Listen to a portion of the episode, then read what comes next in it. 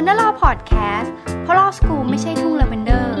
ถึงเราจะจบกฎหมายเราก็พูดรู้เรื่อง เราจะอธิบายกฎหมายเป็นภาษามนุษย์ให้คุณฟัง สวัสดีค่ะ คราวที่แล้ว EP หนึ่งมันจะเป็นเรื่องของ e-meeting พูดถึงหลักการทั่วไปก่อนที่กฎหมายบอกว่าทำอย่างนั้นอย่างนี้เป็นแบบไหนเนี่ยให้เข้าใจเบื้องต้น มันก็จะมีวิธีการดำเนินการขั้นตอนกันจริงๆเนี่ยมันทำยังไง คราวที่แล้วก็ติ่งไว้แล้วว่า มีพี่ ท่านหนึ่งเข้าไปเป็นส่วนหนึ่งของการประชุมแบบ e-meeting วันนี้ก็เลยจะเชิญพี่ท่านนั้นมาคุยกันว่าเอ๊ะ เป็นยังไงนะ ตอนที่เข้าไปเป็นส่วนหนึ่งของการประชุมแบบ e-meeting แบบนั้นอะไรประมาณนี้นะคะ วันนี้ก็เชิญพี่บวยเข้ามานะคะ สวัสดีนะคะ วันนั้นที่พี่บวยเข้าไปเป็นส่วนหนึ่งของการประชุมบอร์ดอันนั้นเป็นบริษัทในตลาดด้วยเนาะเขาทำกันยังไง มีวิธีการแบบที่เอ้ยกฎหมายเขาพูดหรือเปล่า เขาได้ดำเนินการตามวิธีการที่กฎหมายกำหนดไว้ไหมอะไรเงี้ยอย่างแรกที่จะถามเนาะก็คือ ตอนที่มีการจัดประชุมเนี่ยเขาก็ต้องมีการแสดงตัวตนณวันนั้นเนี่ยที่พี่บวยเขาไปฟังด้วยเนี่ยเขามีวิธีการให้เราแสดงตัวตนยังไง สมมติว่าเราเป็นคณะกรรมการแล้วในกอในขอเขาจะต้องแสดงออกมาแบบไหน หรือมีการบันทึกแบบไหนอย่างเงี้ยค่ะ ที่อาจารย์มดสอบถามเนี่ยนะคะ ก็อยากจะบอกว่าพอดีได้มีโอกาสได้เข้าร่วมฟังการประชุมอีมิติ้งของทางคณะกรรมการ ต้องแจ้งก่อนว่าจะเป็นเลขานุการ จะเป็นคนดำเนินการประชุม เริ่มแรกเนี่ยเขาก็จะมีการพูดทักทาย แต่พอที่จะเริ่มเข้าบรรยากาศของการประชุม ทางเลขาเขาก็จะมีรายชื่อของคณะกรรมการเขาก็จะขานชื่อเลยอะค่ะว่า คุณอะไรมาไหม แล้วก็อาจจะเป็นการเปิดกล้องพอดีว่ามันแล้วแต่ว่าช่วงเน็ตดีไม่ดีด้วยอะค่ะบางคนเปิดกล้องไม่ได้เขาก็จะขานชื่อ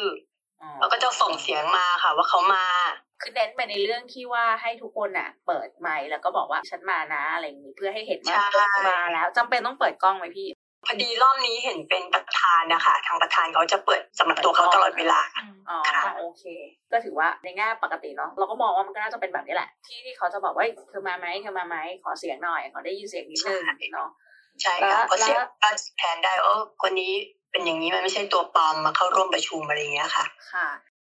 ประชุมครั้งเนี้ยค่ะ ผู้เข้าร่วมประมาณกี่คนนะคะพี่ เป็นบอร์ดเล็กสามคนหรือสี่คนนะคะ ตอนช่วงเช้าแล้วก็เป็นบอร์ดใหญ่ก็จะเป็นประธานใหญ่นี่ก็ประมาณแปดคนนะคะแปดคนเก้าคนค่ะค่ะ แต่ว่านิดนึงจะเสริมว่าเวลาที่บอร์ดใหญ่บางที บางท่านเขานั่งรวมกันที่เดียวกันเขาก็จะบอกสถานที่ด้วยว่า ผมนายนี้เป็นกรรมการนะ ผมก็นั่งกับนางสาวคนนี้จะเป็นกรรมการด้วยกันอะไรเงี้ยค่ะ ก็จะเห็นตัวกล้องที่โชว์เนี่ยจะเป็นแค่หนึ่งอะค่ะแต่เขานั่งกันสองคน อ๋อหมายถึงว่าตอนประชุมตอนกรรมการบอร์ดใหญ่เนี่ยคือเขาเปิดกล้องกันด้วยใช่ไหมคะใช่ บางคนก็เปิดกล้องอะค่ะเพียงแต่ว่าบางคนเขานั่งกันสองคนเขาก็จะบอกว่าเขานั่งกันสองคนนะเอาไม่ social distancing เหรอพี่ distancing ค่ะเขายังทำตามมาตรการของรัฐบาลอยู่ เพียงแต่ว่าเขาเขาคงนั่งห่างกันนะคะส่งไมค์เสียงออกได้อะค่ะ คือทีนี้อยากจะมีคำถามเพิ่มนิดนึงค่ะพี่ โอเค เรื่องนั้นเรื่องการแสดงตัวตนเนาะแล้วตอนค่ะที่สมมติว่า มันมีการพิจารณาตามวาระต่างๆ มันจะต้องมีการลงมติหรือขอคะแนนเสียงอะค่ะเขาทำมันยังไงอะคะว่าแบบเอ้ยกรรมการท่านนี้เห็นว่ายังไงหรือว่าให้โหวตแบบไหนหรือให้เป็นเขียนเป็นแชทหรือยังไงอะคะอันนี้ก่อนที่จะเข้าตรงนั้นก็แจ้งนิดนึงพอดีได้มีโอกาสเนี่ยมันจะเป็นของ Microsoft Team อะค่ะที่เขาใช้ ระบบก็ราบรื่นดีนะคะเสร็จแล้วเนี่ยทางเลขานุการบริษัทเขาเป็นคนที่ทำหน้าที่ในการที่ดำเนินการประชุมเขาก็จะพูดหัวข้อตามวาระเลยอะค่ะวาระที่หนึ่งเรื่องอะไร ให้รับทราบนะ เป็นหัวข้อเรื่องอะไร รับทราบของการประชุมครั้งที่แล้ว แต่แล้วทางเลขาเขาก็จะถามขึ้นมาค่ะว่าเออมติสำหรับวาระนี้จะเป็นเรื่องของรับทราบ กรรมการทุกท่านนี่จะเห็นว่ายังไงเขาก็จะขานกันนะคะว่าแต่ละคนรับทราบอะไรเงี้ยค่ะ ถ้าเป็นบางวาระที่จะเป็นเรื่องเออต้องขออนุมัติเขาก็จะพูดหัวข้อวาระอันนี้แล้วเขาก็จะถามอะค่ะ ว่าทุกคนเห็นว่ายังไงจะอนุมัติลงมติเป็นยังไงอะค่ะ ก็คือถามรายคนเลยหรือว่าหรือว่ายังไงอะคะพี่ถ้ามันไม่ได้สำคัญอย่างแค่รับทราบก็ก็ถามรวมเลยอะค่ะอ่าประธานของที่ประชุมก็จะถามเลยว่า ทุกคนรับทราบใช่ไหมถ้ารับทราบก็โอเคตามนี้นะ แต่ว่าถ้าอย่างลงมติอาจจะมีการถามชื่อ กรรมการท่านนี้มีความเห็นเป็นยังไงเพิ่มเติมไหมลงมติเป็นยังไงครับอะไรอย่างเงี้ยค่ะ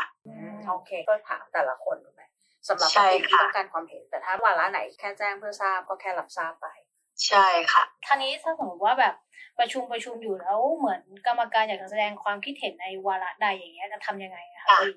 เขาจะเปิดไมค์อะค่ะ แล้วเขาก็จะแจ้งว่าเขาขอแสดงความเห็น ก็แนะนำตัวเองว่าเขาชื่อนี้นะ เขาเป็นกรรมการอย่างเงี้ยค่ะ ว่าเขาอยากจะพูดเรื่องนี้เสริมนิดนึงหรือว่ามีความเห็น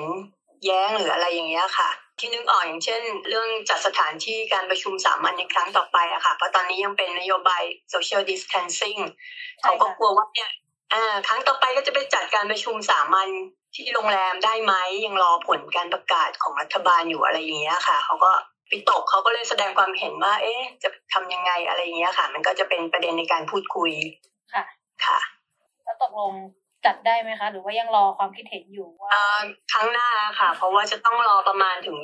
25มิถุนาค่ะ ที่จะมีการประชุมช่วงใกล้ๆคงจะทราบอีกทีหนึ่คืงอคือรอบหน้าน่าสนใจนะพี่แบบอันนี้มันเป็นค่ะแบบบริษัทในตลาดเนาะแล้วเขาก็มีผู้ถือหุ้นแหละที่มันไม่ใช่ค่ะเฉพาะคนภายในกลุ่มเขาอย่างเดียวเป็นแบบคนภายนอก อันนี้น่าสนใจว่าผลสุดท้ายแล้วมันจะวุ่นวายหรือเปล่า คือใช่ในเรื่องของการจัดประชุมที่มันเป็น คณะกรรมการแบบนี้มันง่าย เพราะว่ามันก็คือคนกันเองอะ คนน้อยด้วยเนาะอ่าคอย่างนจำนน้วอนยแปดคนอย่างเงี้ยอ่ามันไม่ได้เยอะมากอะไรประมาณนั้นนะเพราะฉะนั้นมันอาจจะง่ายกว่า แต่อันนี้มันก็จะเป็นคำถามคลาสสิกเนาะคือจริงๆแล้วมันก็คงจะมีคนถามว่าแบบอะไอ้อย่างเงี้ย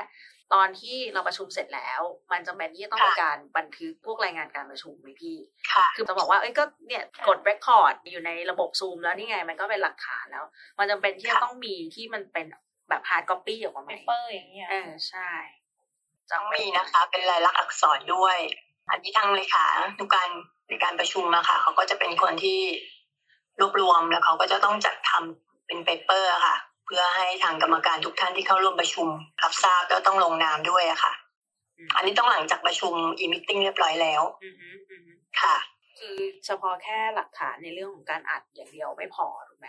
คือจริงๆอันใช่เนี้ยไอ้ไอ้เอกสารพวกเนี้ยมันก็จะเป็นคล้ายๆแบบ internal document นั่นแหละจำเป็นนะค่ะที่ ถ้าไม่ทำอะสมมติว่ามดไม่ทำอย่างเงี้ยอืมมดจะมีความผิดทางกฎหมายอะไรไหมว่าแบบทำไมคุณไม่เก็บรายงานการประชุม หรือไม่มีรายงานการประชุมอะไรเงี้ยแต่วันนั้นมีการประชุมจริงนะเพราะมดอัดหน้าจอไปเรียบร้อยแล้วแต่ไม่มีการทำเปเปอร์ออกมาอย่างเงี้ยใช่ใช่ตอนนี้ถ้าเราพูดกันตามตัวระเบียบที่ออกมาใหม่ ก็จะพูดว่าให้มันมีลายลักษณ์อักษรใช่ไหมอาจารย์มดใช่ใช่คือมดอยากรู้ว่า มันเป็นไปได้ไหมพี่ อันนี้มันเนื่องจากว่าพี่ป่วยเข้าไปอยู่ในบริษัทที่มันเป็นบริษัทในตลาดเนาะสมมติเราเป็นใช่บริษัทนอกตลาดเนี้ยมันไม่ได้มีความจำเป็นที่จะต้องไปดีแคลร์ความโปร่งใสอะไรขนาดนั้นนะเป็นบริษัทนอกตลาดแต่เราก็จัดประชุมแบบออนไลน์เหมือนกัน มันมีความจำเป็นไหมสมมติว่าบริษัทบอกว่าเฮ้ยมันก็ไม่มีความจำเป็นนี่ว่ามันเป็น internal document ยังไม่ต้องรีบทำอะไรเงี้ยก็ไม่ทำ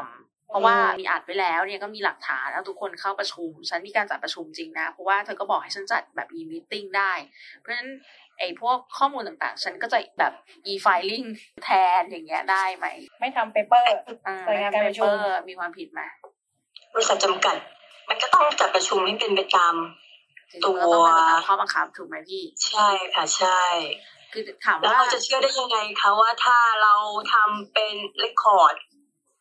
ของการประชุมแบบ e-meeting แล้วมันไม่ใช่ของปลอมหรืออะไรอย่างเงี้ยคะแล้วเราจะพิสูจน์แล้ได้วยังแล้วไงถ้าอย่างเงี้ยสมมติว่าถ้าไม่ทำขึ้นมา มันมีกรรมการท่านใดท่านหนึ่งเนาะค่ะมาบอกว่าเอ้ยฉันไม่ได้เห็นด้วยหรอกวันนั้นน่ะฉันแค่แบบกดไม่ทัน เพราะว่าเน็ตบ้านฉันมันหนืดช้าเหลือเกินหรืออะไรอย่างเงี้ยหรืออาจจะทำให้หลุดไปแล้วโดยที่คนในที่ประชุมก็ไม่รู้ว่าไอคนนี้มันหลุดไปแล้วอะไรเงี้ยค่ะมันก็อาจจะเป็นไปได้ถูกไหมเราก็เคยเจอประเด็นแบบนี้บ่อยที่แบบใช่หลุดไปตอนไหนนะอะไรเงี้ย ซึ่งเขาก็ไม่รู้ไงเขาก็อาจจะบอกว่าอืมไหนอะหลักฐานขอดูหน่อยสมมติว่ามันไม่มีอืมเขาสามารถโต้แย้งได้ไหมพี่ว่าแบบไม่มีหลักฐานรายงานการประชุม แล้วเขาก็บอกว่าเออเขาไม่ได้เห็นด้วยกับการประชุมนัดนั้นค่ะ จะต้องเป็นข้อที่ต้องระวังหรือเปล่าคะอาจารย์มดที่พอยเนี่ย เพราะว่าไม่มีเป็น paper แล้วมันจะพิสูจน์ได้ยังไงว่าเป็นการประชุมจริง ๆ เราพูดกันแบบพื้นฐานใช่ไหมคะถ้าประชุมจริงเลยต้องลงนามกันอะไรเงี้ยค่ะอันนี้มันแค่ความสะดวกสบายในช่วงนี้หรือเปล่าคะว่าเป็น e-meeting อืม ค่ะคิดเหมือนกันพี่ว่ามันน่าจะเป็นแบบนั้น